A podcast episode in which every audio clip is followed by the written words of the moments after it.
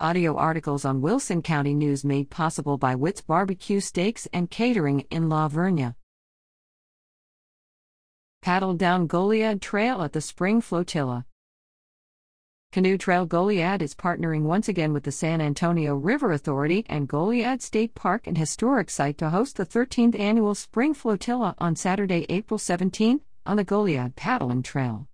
Participants can take their choice of travel, along with paddles and safety gear, to the US 59 bridge west of downtown Goliad by 9 a.m. Following the flotilla, which is scheduled from 11:30 a.m. to 1:30 p.m., there will be a participant lunch at Goliad State Park. Interested paddlers must register online at by noon on Wednesday, April 14th. For more information, call Wilfred Court at 361 542 0374